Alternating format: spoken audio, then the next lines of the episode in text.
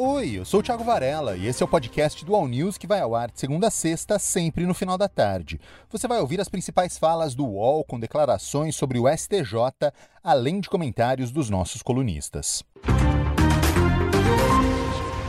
O Superior Tribunal de Justiça abriu uma licitação para reformar um imóvel funcional localizado no Lago Sul, que é um bairro de classe alta em Brasília.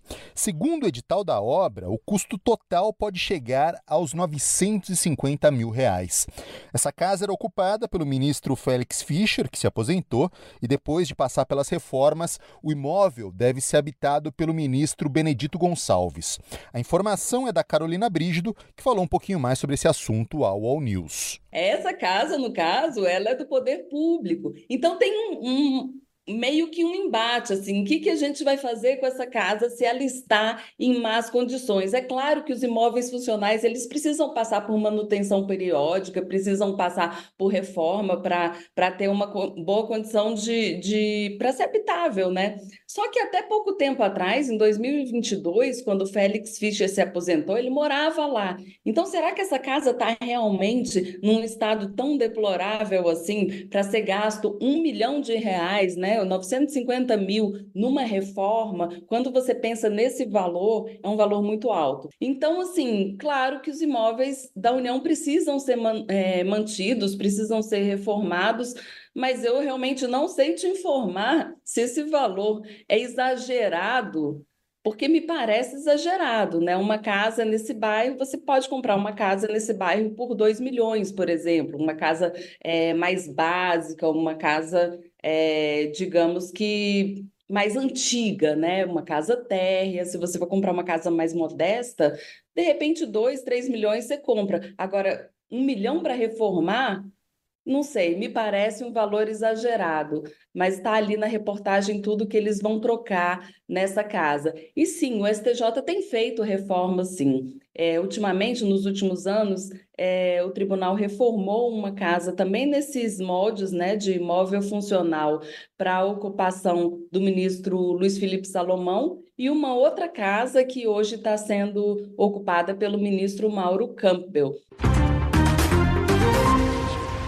O ministro Márcio Macedo, da Secretaria-Geral da Presidência, nomeou Kelly Marforte como secretária executiva da pasta. A ocupante anterior desse cargo, a Maria Coelho, deixou a função depois de se negar a autorizar o uso de dinheiro público para custear a viagem de três servidores para Aracaju para uma festa de carnaval fora de época. O próprio ministro teria autorizado o pagamento. Josias de Souza comentou o caso no All News. O que mais chama a atenção aqui é que uma, uma servidora que agiu em defesa do contribuinte, esta servidora perdeu o cargo.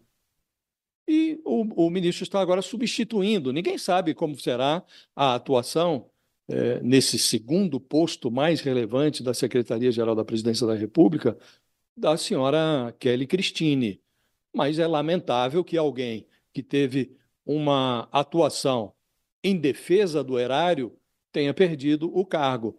E hoje, o, a pasta dirigida é, é, pelo ministro Márcio Macedo está sob investigação do Tribunal de Contas da União, porque a representação do Ministério Público no TCU pediu a averiguação deste caso. O ministro diz: ah, é, foi um erro e, e devolveu-se o dinheiro.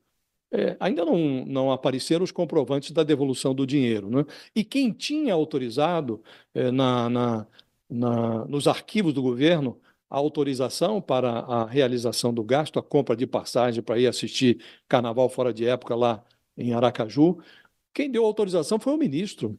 Quem assinou a autorização foi o ministro. Então, como é que o ministro, depois de pilhado no contrapé, pode considerar que foi um erro? Isso não é erro, né? Isto é uma tentativa de é, realizar é, na surdina um gasto que a lei não autoriza, que a lei não permite. E o outro papel do partido, além desse. Esse aí é José Dirceu. É sustentar o governo, apoiar o governo. Discutir, debater dentro da bancada, no ministério, dentro do partido, com o governo, tudo bem, mas quando o governo apresenta uma política, não nesse papel apoiar. A sustentação e avançar. É, No caso do Haddad, é quase uma covardia, nós não dá apoio total a ele para aprovar todas as medidas que ele queria. Essa fala do José Dirceu foi num podcast do próprio PT.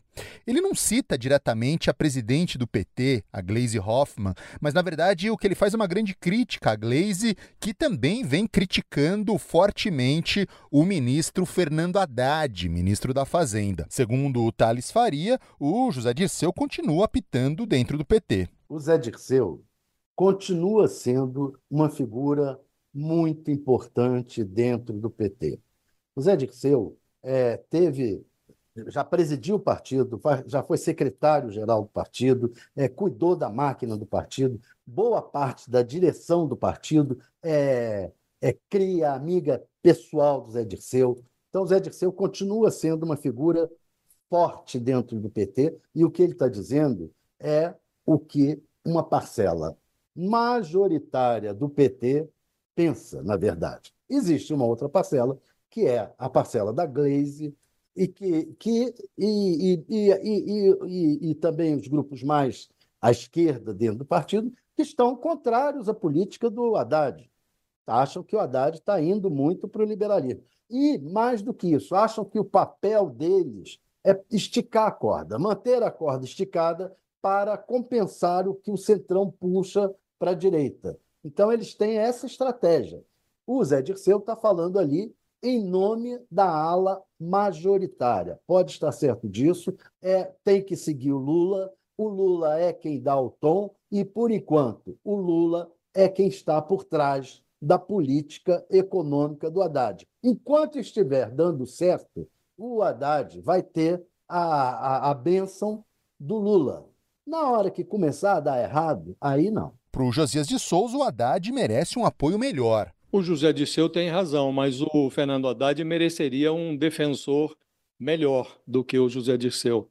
Como disse o Thales, o Disseu ainda tem muito prestígio eh, no PT, mas ele hoje não está dando as cartas no partido, não está dando as cartas no governo. Ele é uma pessoa, do ponto de vista do poder, eh, uma pessoa secundária, diferentemente da Gleisi Hoffmann, que eh, recebe mão forte do presidente da República para conduzir eh, os interesses do PT.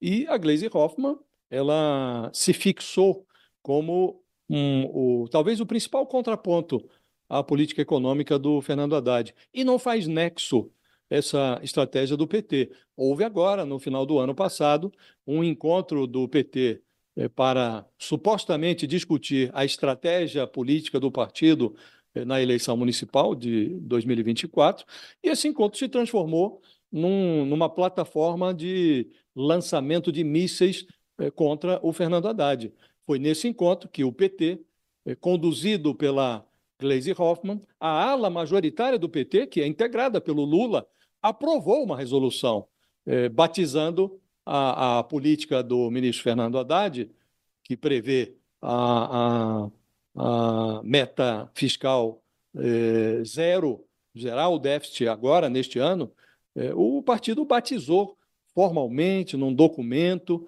é, essa estratégia de austericídio fiscal. Para o Reinaldo Azevedo, é incoerente o PT, por um lado, aplaudir o Lula e, por outro, criticar o Haddad. O Lula deve ter sido convencido, e o Lula é do tipo que se deixa convencer, ele deve ter sido convencido que é, pacificar os tais mercados era uma coisa importante, isso se mostrou verdadeiro, e que, portanto, buscar o déficit zero ou tomar as medidas para tanto é, era o caminho correto. Ora, se é essa a escolha, e se o Haddad encarna essa escolha, me parece que as críticas que foram feitas a ele, de fato, foram excessivas. Nós vimos é, o PT, falar em austericídio, né? a austeridade que seria um suicídio político. E aí até o Haddad tirou um sarrinho ali no fim do ano, ele falou os cards de fim de ano que muitos petistas estavam mandando, né? dizendo, olha, é, queda do desemprego, queda da inflação, e não sei o que, ele disse, bom, é, e tudo isso, e viva o governo Lula, mas o Haddad é um austericida. Então, é claro que eu acho que se foi além do limite.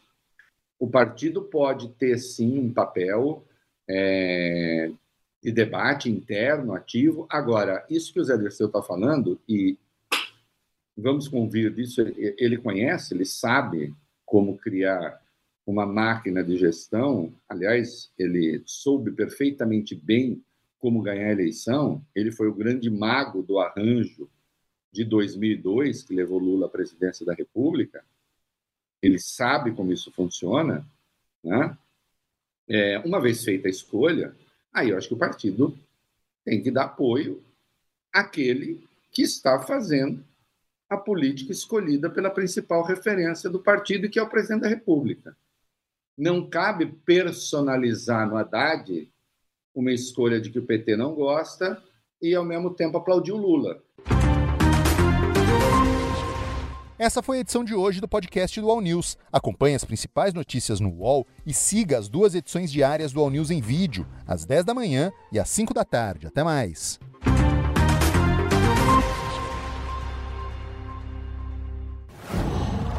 Qual?